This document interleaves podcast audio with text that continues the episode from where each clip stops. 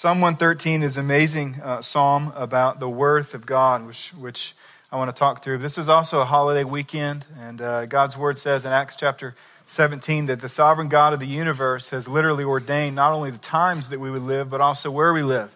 And so we have the privilege to live in this country. And even though um, many of us perhaps look at uh, the moral slide of our culture and our country and we see things that concern us, um, it is an absolute uh, gracious miracle of God that we get to live in this country. And, and that miracle of God is accentuated by people uh, who sacrifice for it. And so, uh, if you are one of those, uh, either you or a family member that sacrificed by, uh, by serving this country uh, and to, to um, offer us the opportunity to have freedoms. If you really think about it, there's a lot of people today that do not have the freedoms to do what we're doing right now. There's a lot of places where, uh, where somebody cannot speak into a microphone and sing out loud um, these things that they have to sing and whispers um, and sometimes even silently in caves because it's not legal to do so. There's been tremendous sacrifice that's been offered to us. And so let's, let's, let's pause and let's give thanks to the Lord uh, for that, okay?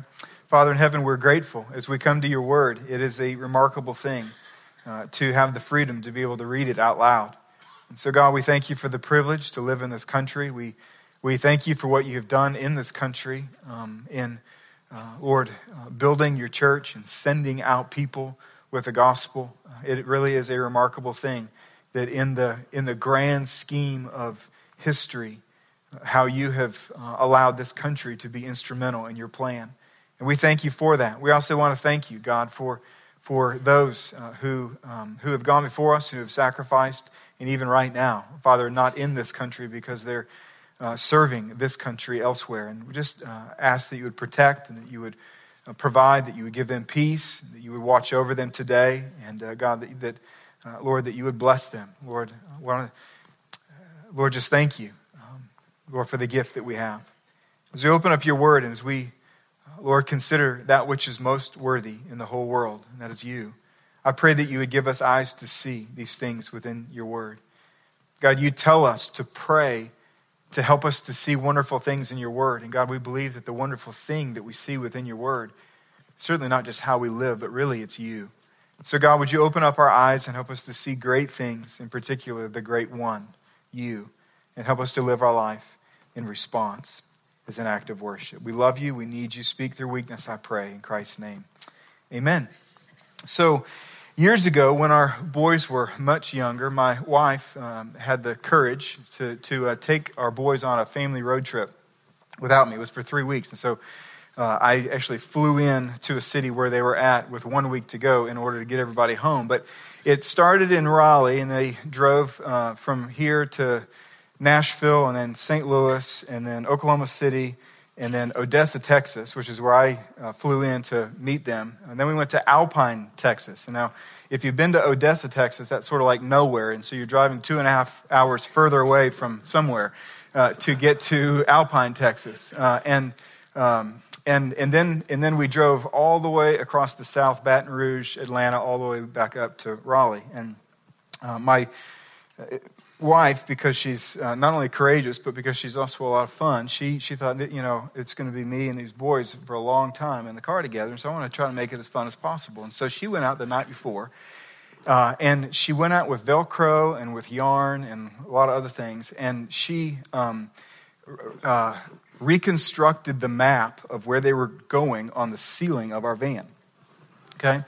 And it featured city names and landmarks and monuments and things that they would see all along the way, various people, family members that they'd be staying with, and visiting with, and driving with. And, and then there was a little car, a little, little plastic car that, that, that was really lightweight. She put Velcro on that and it would stick. And so every time that they made it to a new place, uh, they, would, they would move the car. And she did this really for two reasons. One is because they were young it's a long trip. It, it, it, just gave perspective of where they were in the journey. But second would be to celebrate progress. So that as they finally made it somewhere, they could, they could move it and they could celebrate, get candy, ice cream, etc. Right? And, and, and so I share that with you to share this. Is As we come out of a series in John for two months, we'll be going back in September, but as we come out of John, like it's really easy for you to have some perspective when we're going through a book of the Bible, because if we're in chapter three and we finish that, you're just going to assume, well, next week we're probably going to start chapter four. But when you do a 10 week topical series on worship, you really have no idea. And so I want to give you a little bit of perspective so that you can celebrate our progress as we go through, okay? Uh, and so this is where we're going. It's on the screen so that you can see. The first two weeks is really foundational, okay? And it's really the worth of God and the work of God. It's, it's, it's who God is, which is the foundation of all of worship, but it's also what He's doing. It's His being and it's His doing. And this becomes really, really important because what we'll see is after that, every aspect of life, when it's lived in accord with worship, keeps these two things in mind who God is and what God is doing.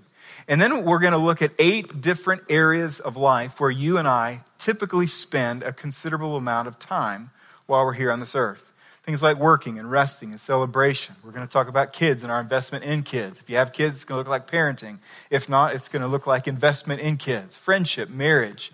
And then when we grow and gather, what we're talking about there is really when we come to this place and we come to this big room, what do we really hope takes place here? That's an investment of time. But then as we continue to grow in the Lord by having quiet times or, or, um, or as you and I engage in some kind of a small group, why would we invest our time in these areas? And what we're going to try to do as we go through each of these eight is to understand that God has intended for each of these areas to be a platform for us to worship Him, but also to be able to help other people to worship Him. But here this morning, what we're going to do is we're going to look at Psalm 113. We're going to just examine the worth of God. And then what we're going to do, if you've noticed, we only sang two songs up front, is that we've we have several more songs at the end of our time so that we get to practice and to give God a sacrifice of worship in response to what we read here in His Word. So if you would, Psalm 113, let's go ahead and read that together. He says, Praise the Lord. Praise, O servants of the Lord. Praise the name of the Lord. Blessed be the name of the Lord from this time forth and forevermore. From the rising of the sun to its setting, the name of the Lord is to be praised. The Lord is high and above all nations, and his glory above the heavens. Who is like the Lord our God, who is seated on high, who looks down on the heavens and the earth? He raises the poor from the dust and lifts the needy from the ash heap to make them sit with princes, with the princes of his people. He gives the barren woman a home, making her the joyous mother of children. Praise the Lord. Now, I want to show you three things that we find here in this text. The first is this is that worshiping God is the most fitting of all human experience.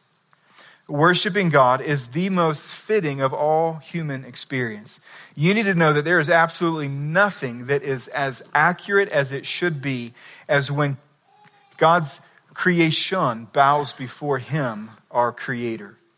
To be unashamed before God and to live our lives in response to God's work and in response to God's worth is not only the most pleasant, but it's the most fitting thing that you and I can do, not only here on this earth, but in heaven for all time.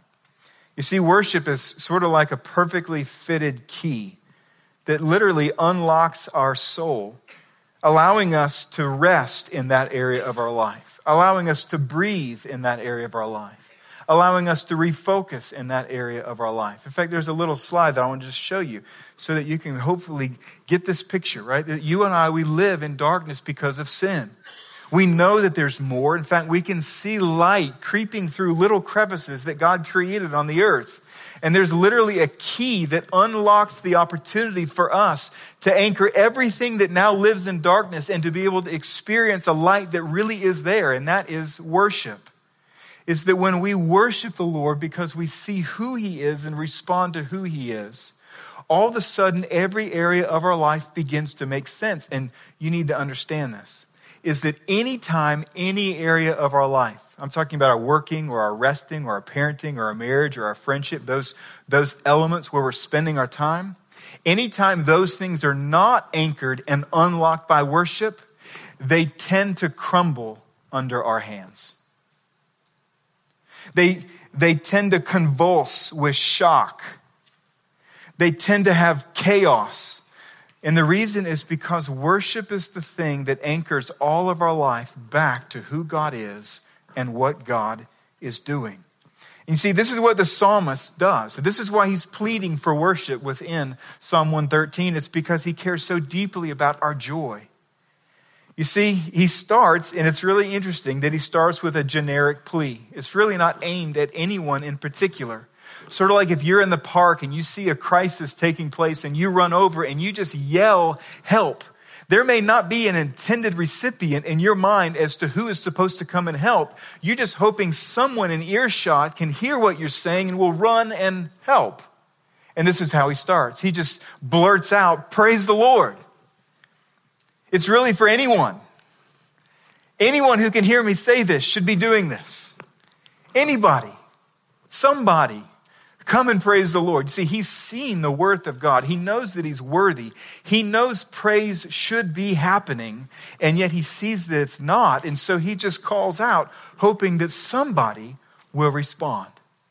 Now imagine you're still in that park there's a crisis, you yell out help, and there's nobody, and then all of a sudden you start looking. Nobody immediately runs to you, so you start looking for someone and hoping that you can see a human being around, and all of a sudden you turn, and right over there you see two doctors in their scrubs sitting on a nearby bench.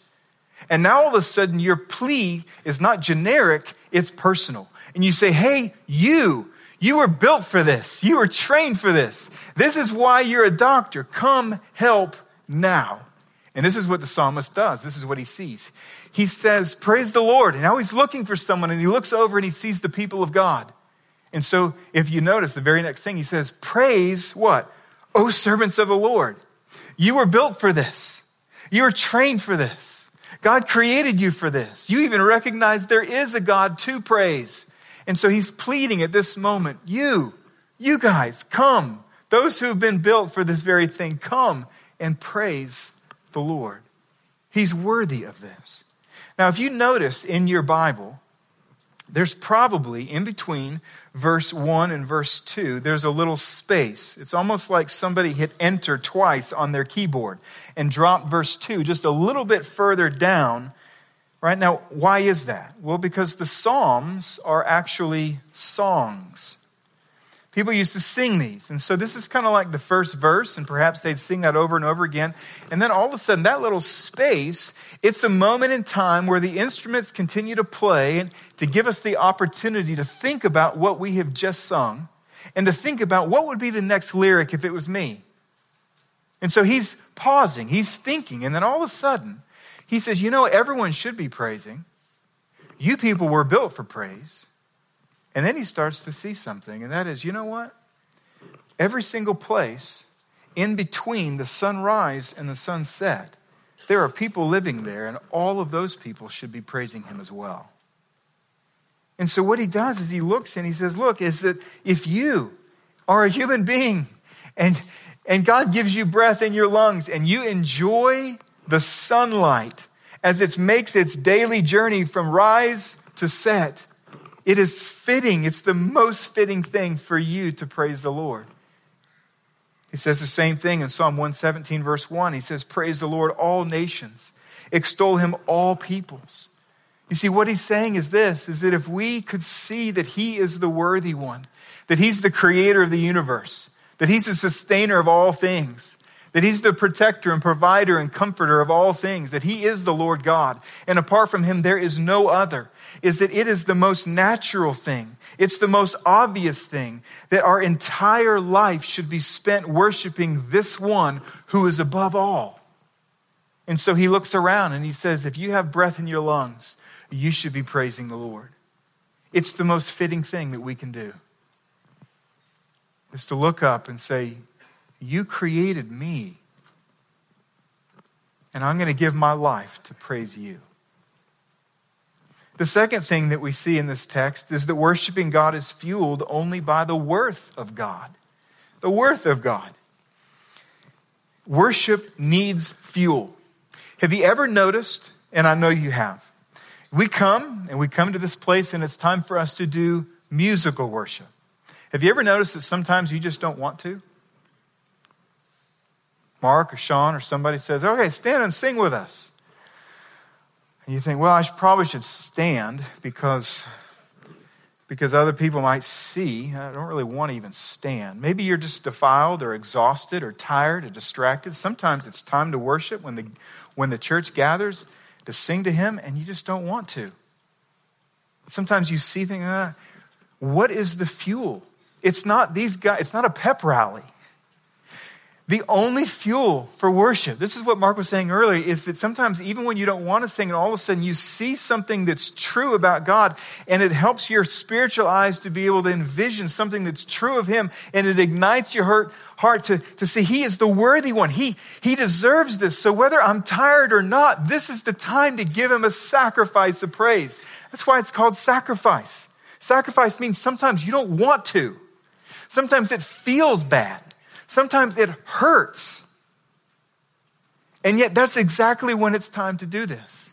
And what, he, what he's saying here is this He goes, You know, there's a lot of people around the world today that I see that are not worshiping the Lord. And the only way for them to worship the Lord is for them to literally have fuel. And the only fuel is for them to be able to see something of the magnificent worth of God. And so, what he does is he wants to talk about God. And so he says, verse 4, he says, The Lord is high above all nations, and his glory above the heavens. Who is like the Lord our God, who is seated on high, who looks far down on the heavens and the earth? So I want you to notice that the first portrait, it all describes God as high and exalted and big and strong. And the fact is, is those of us who know God or know something about God, this part doesn't surprise us at all.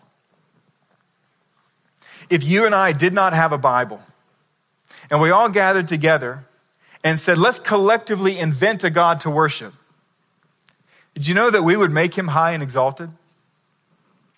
We would make him strong. He'd be like a superhero, right? We'd say, well, you know, he should be able to know more than us. Yeah, that's true. Yeah, let's, let's make him wise.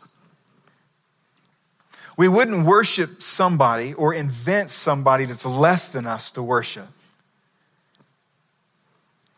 And so this doesn't necessarily surprise us that God's high and he's above the clouds and he looks down upon us. These things are natural and normal. This is why you and I, throughout life, even as, as a child, right, we're, we're asked, hey, if you could be one superhero for a day, which one would you be? No one's ever asked, hey, if you could have like the lowest job on the whole earth for a day, which job would you do? We love the big, we love the exalted. It's natural to us. See, what's stunning and uninventable is that then God raises the poor from the dust, and he raises the needy from the ash heap in order to make them sit with princes. You see, for God to be able to do this, he has to descend and get into the ash heap with us. He has to get in the ashes and in the dust with us in order to raise us up from them. And this is the part that's uninventable. This is the part that no human being has ever sat down and said, you know what? Let's create a humble God, a servant God, a dying God for our sin. This is uninventable because we can't imagine it for ourselves. But this is exactly what he is.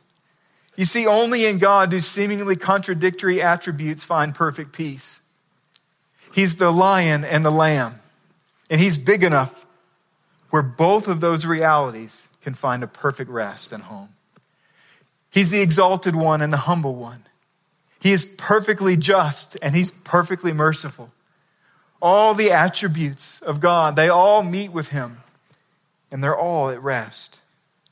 You see, but just as a weightlifter, when he has too much weight on his shoulders, that his legs begin to tremble and shake and bend and bow. So words tend to buckle under the pressure when used to describe them. So I want you to think of it like this. Let's just say that we have a whole thing of balloons, right? And we blow one up, and each balloon represents a word or an attribute. So we blow one up, tie it up. This is love. God is loving. And we know something true about God. He's love when we put it down on the ground. We blow up another one. You know, he's holy. And all of a sudden, we have all of these beautiful balloons all around us. We have this beautiful perspective of God. We have this clear understanding of God. And all of a sudden, God sits on those balloons. And it's like putting a semi truck on top of those balloons. And those balloons, they start to press down and buckle and bend under the pressure of what they're asked to describe. And they simply cannot hold up the weight.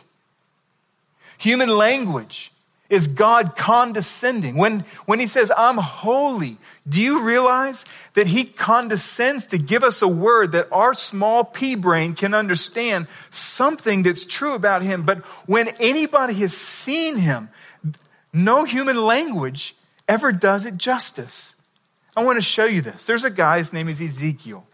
And in Ezekiel chapter 1, we're told that he was allowed, God, he's a prophet, he, God allows Ezekiel to see the glory of God. He doesn't actually see God himself because the glory blinds him and eventually he finds himself on the face. But it's interesting as you read through Ezekiel 1, which if you do, I'll just give you a heads up right now. You'll be like, what?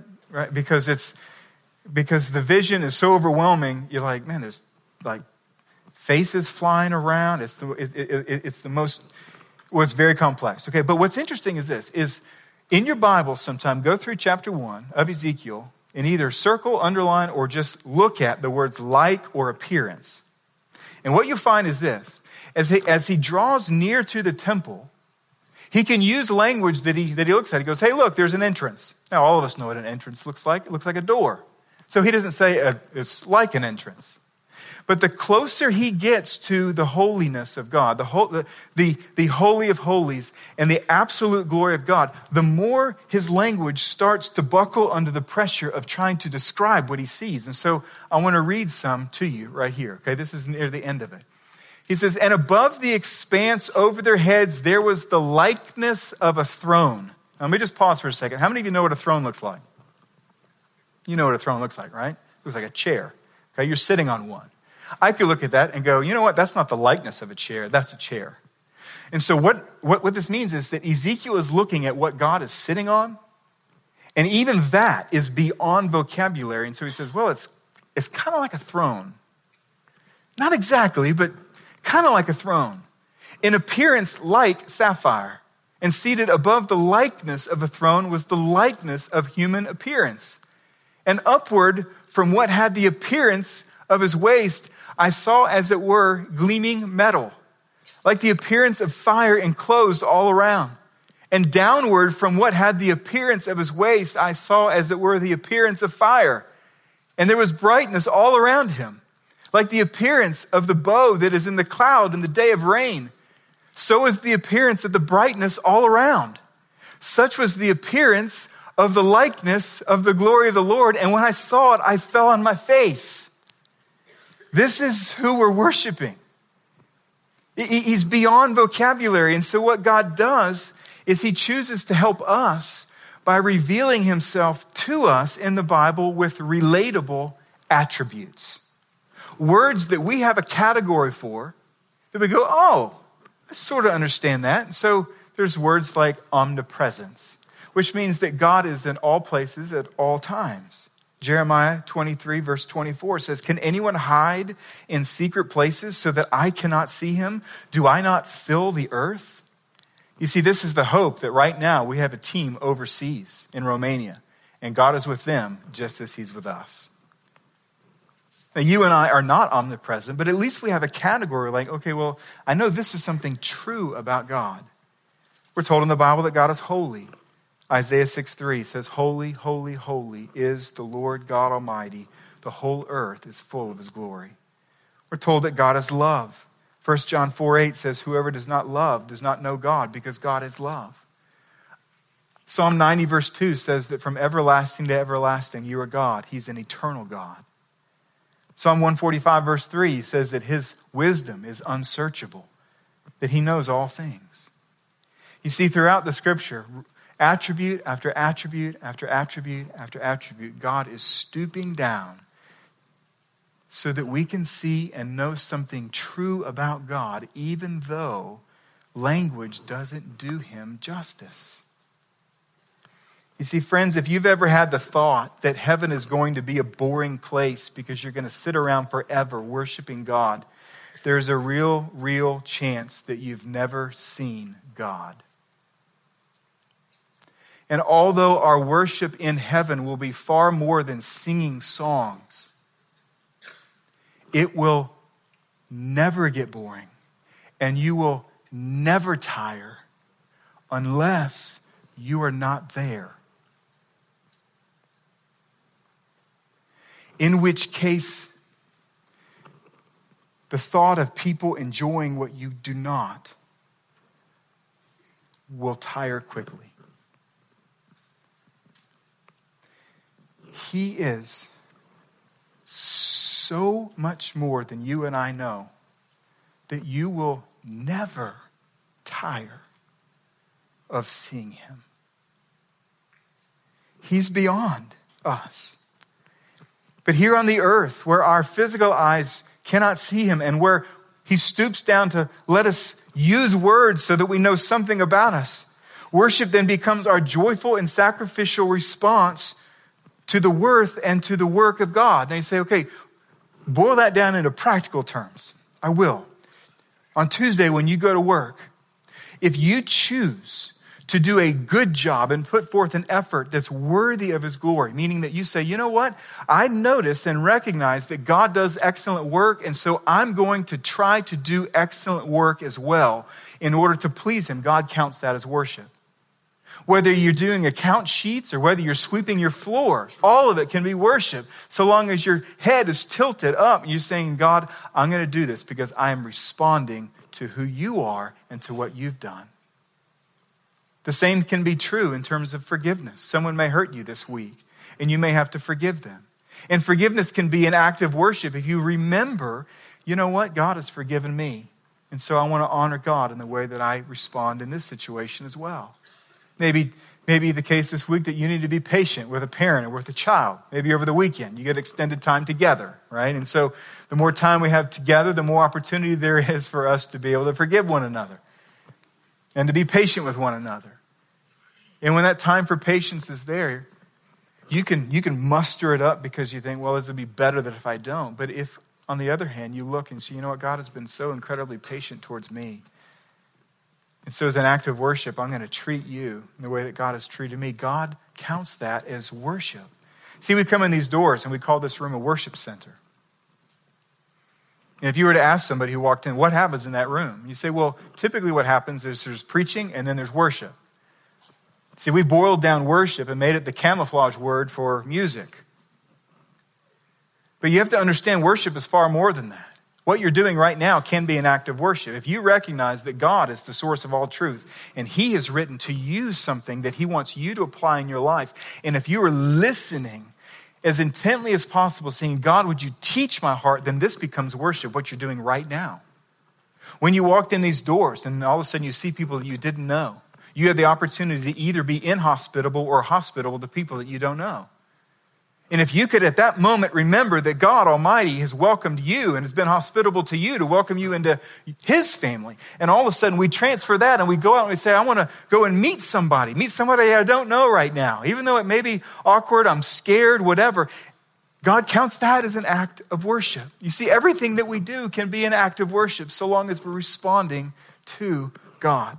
We do all these things not to repay God with our worship, but to respond to God in our worship.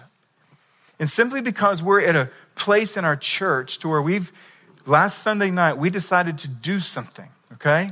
If you don't know that, the church family voted last week, last Sunday night, uh, to, to, to do two projects. One is to expand this worship center. The ceiling is going to go higher, that wall is going to go further out, and so is that wall. We're also going to finish off a parking lot over on the east side.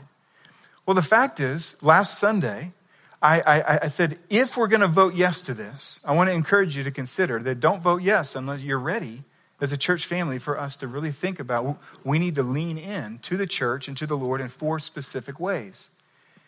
Now, the worst thing possible would be for me to lead you to lean in toward anything and not anchor that to our worship of God because the whole point is worship of God.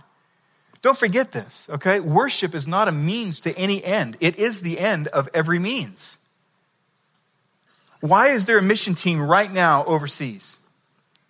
It's because those people don't know about Christ and so they're not worshiping him. But one day, missions is going to stop because he's going to come back and everyone's going to know and we're all going to worship him. We don't worship him in order to do any other thing. That's the, that's the, that's the end. That's the goal.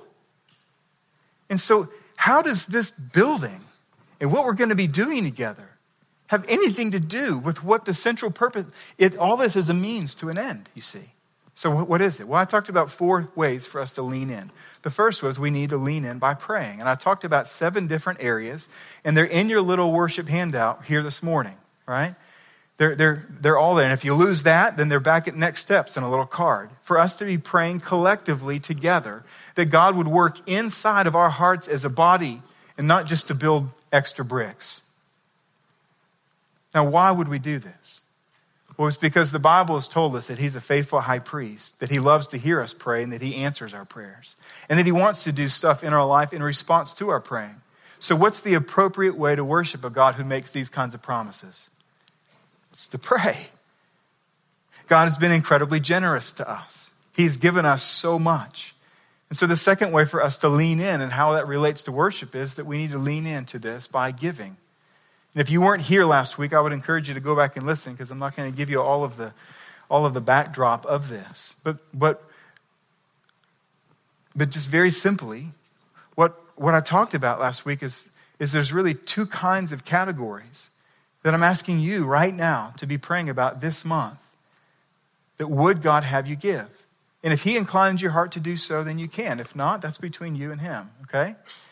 But there's really two different categories. One is, as a result of a year and a half of intentional giving by many in our congregation, there's a great amount of money that's been saved up towards this project, but it's not the full amount. And we would love to pay for this thing with cash. And so, what we're doing is really two things. First of all, is those who are giving, we're just asking, would you pray to the Lord that you would extend your commitment six additional months? So instead of ending this December, that it would end in June of 17. But then, second, is there's a lot of people, about 50% of the church family, who either were not here at the time or who did not commit at that time. We're asking you at this point in time, with a change in variables that you can read about and you can hear about, would you consider giving towards this project for one year until June of 2017? Now, all of this is simply intended to be an act of worship. In fact, if we choose to give and we're not thinking about the Lord, I would actually I feel like we will have failed as a people. If we pay it off with cash, void of a sight of God, we will have failed. It's all about worship. The third thing, right, is that we need to lean in by excelling in hospitality. When the bricks start getting cut, there's going to be more dust around here. There's going to be doors that will be shut. The front doors will actually be shut for a period of time. You won't be able to walk through there. So if it's confusing to you, think about how confusing it's going to be as to where to go if you're a visitor. And so, because God has welcomed us, we want to worship uh, God by welcoming others. And then, fourth, is we will need to lean in towards each other, to be committed to one another, not to see this as an opportunity to let the dust settle and then I'll come back at that time.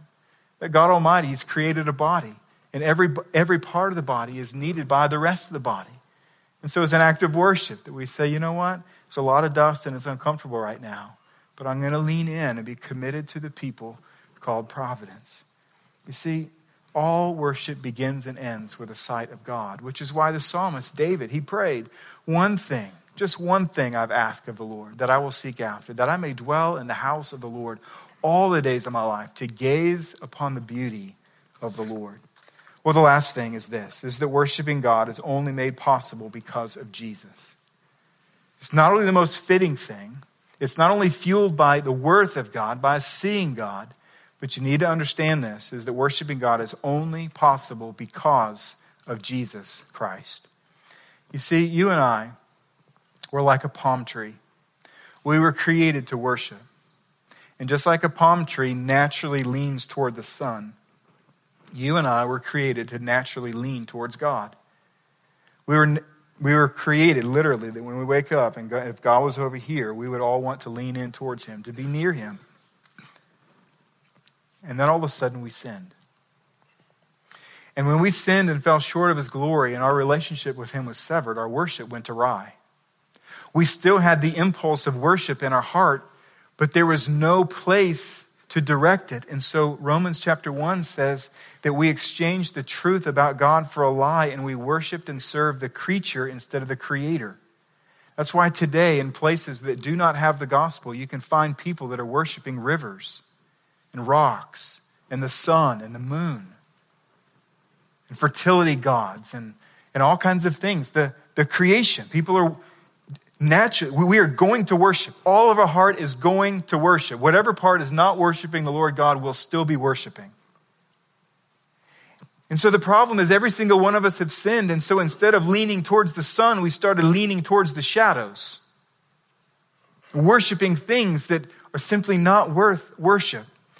And the remarkable thing that you see within Scripture is that instead of crushing us, God made a promise to literally send a Redeemer in order to crush the head of evil and restore us to a right relationship with God. And his manner in fulfilling this promise really is remarkable. He comes to a man who's worshiping rocks.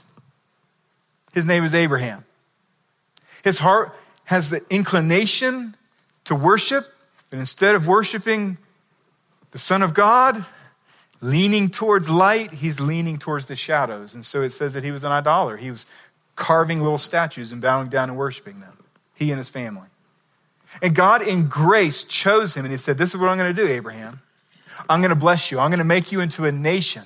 I'm going to give you a land, and there will be so many descendants from you that one of them will be the Redeemer who will come, who will be born of a woman, and he will save his people from their sin. Well, in the 17th chapter of Genesis, God comes back to Abraham, who's struggling with believing this promise. He's believing, but he's like, when's it going to happen? And all of a sudden, he makes another promise. And this is what it says God tells him, Look, I will make you into nations, and kings shall come from you. So now all of a sudden, we're supposed to be reading the Bible, not only waiting for a man to be born, we're supposed to be waiting for a king. Okay, there's a king coming somewhere. And that's our hint to know that that's the one that we're supposed to believe. That's the one that we're waiting for. And this promise was extended to Isaac, his son, and then to Jacob, his son. And it, and, and it was kept passing from generation to generation that there's going to be a king. Eventually, we get to a story about a lady named Hannah. You can read it in 1 Samuel chapter 2. And Hannah, she can't have a baby. So she's crying, and all of a sudden God says, I'm going to give you a baby. You notice the last verse in our passage? It says that he gives the barren a baby. Well, then this is what happens. She's so overwhelmed that this baby, his name is Samuel, who's not a king, but he's going to anoint oil over the first king of Israel. She's so overwhelmed that she devotes a chapter or writing, and it actually becomes a chapter within the Bible of her prayer of thanksgiving to the Lord. And I want to read you two of the verses from that prayer. First of all, it's verse 8. You'll recognize it somewhere that we've read recently. It says, He raises the poor from the dust. He lifts the needy from the ash heap to make them sit with princes. And two verses later, she wants to talk about a king. The Lord will judge the ends of the earth and he will give strength to his king. There's no king yet. But she's still hoping in the promise that there will come one that will be born of woman that's the high and exalted one that will literally come into the ash heap in order to raise us up out of it. And this is what God did. See, we're supposed to read through the kings asking the question, is this the king? Is this the king? And 43 times these kings sin and die. And then in the fullness of time, God sent forth his son, Jesus Christ, born of a woman, in order to redeem mankind. And he came to earth, in this Jesus Christ, who's the high and exalted one, he humbled himself and condescended and took on flesh and jumped into our ash heap in order to raise us out of it. And how he did it was he lived a righteous life, and yet he went to a cross to die for your sin and mine. He was buried in a grave and then he rose from the dead and said, All, all who believe in me, I will reorient your heart so that you can see me and begin to worship me. And that key will turn, and all of a sudden, healing will begin to come into your life. You see, this is the God that we worship. And so, as a church family, a few applications before we sing to the Lord. First is let's trust Christ, who alone is worthy of worship. This Jesus did this for us. He is worthy of your worship. And if you've never trusted Christ, then we want to give you the opportunity at the end of our time to respond to that, to say, Christ, I need you. I believe you. I believe what you have done for me, your accomplishment. I want to live the rest of my life in response to your work on the cross and resurrection. You can trust him today and be forgiven of your sin. The second thing as a church family I would encourage us to apply to our life is let's give ourselves to seeing the worth of God in Scripture. What, you, what am I saying there? I'm saying read your Bible. When we read the Bible, all of a sudden our eyes begin to see the complexity and the beauty and the glory of God on the pages of Scripture. And our heart is able then to respond in worshiping who that is. We cannot be the people of God and close our Bibles. The Bibles must stay open. We must be reading them. We must be talking about it because it's the Word of God that allows us to see God so that we don't worship the Bible, but we worship the God the Bible points us to. And the third thing is let's recognize that all of life is a response to God's worth. Even today, here in a minute, we're going to sing to the Lord. And it's time to give him a sacrifice of praise. He is worthy of it. So, would you prepare your heart with me as we pray together? Father in heaven, we love you. We are so grateful. We're so grateful that you've given us the privilege that even after we rebelled against you and sinned and walked away, that you gave us the privilege to be forgiven, to be brought back into your family, and to be made a part of the people that are called to proclaim your excellencies. We thank you, Father, for the healing that can take place in our life. Even at this moment of singing, if we will take our attention off of ourself and we'll think about what we're singing and we'll give to you a sacrifice of praise. So, Father, would you help us to praise the Lord? We believe that from the rising of the sun to its setting, the name of the Lord is to be praised. And so, in our sacrifice of giving now, as well as our sacrifice of singing now, we declare that you are worthy of our life. We love you, and we pray this in Christ's name. Amen.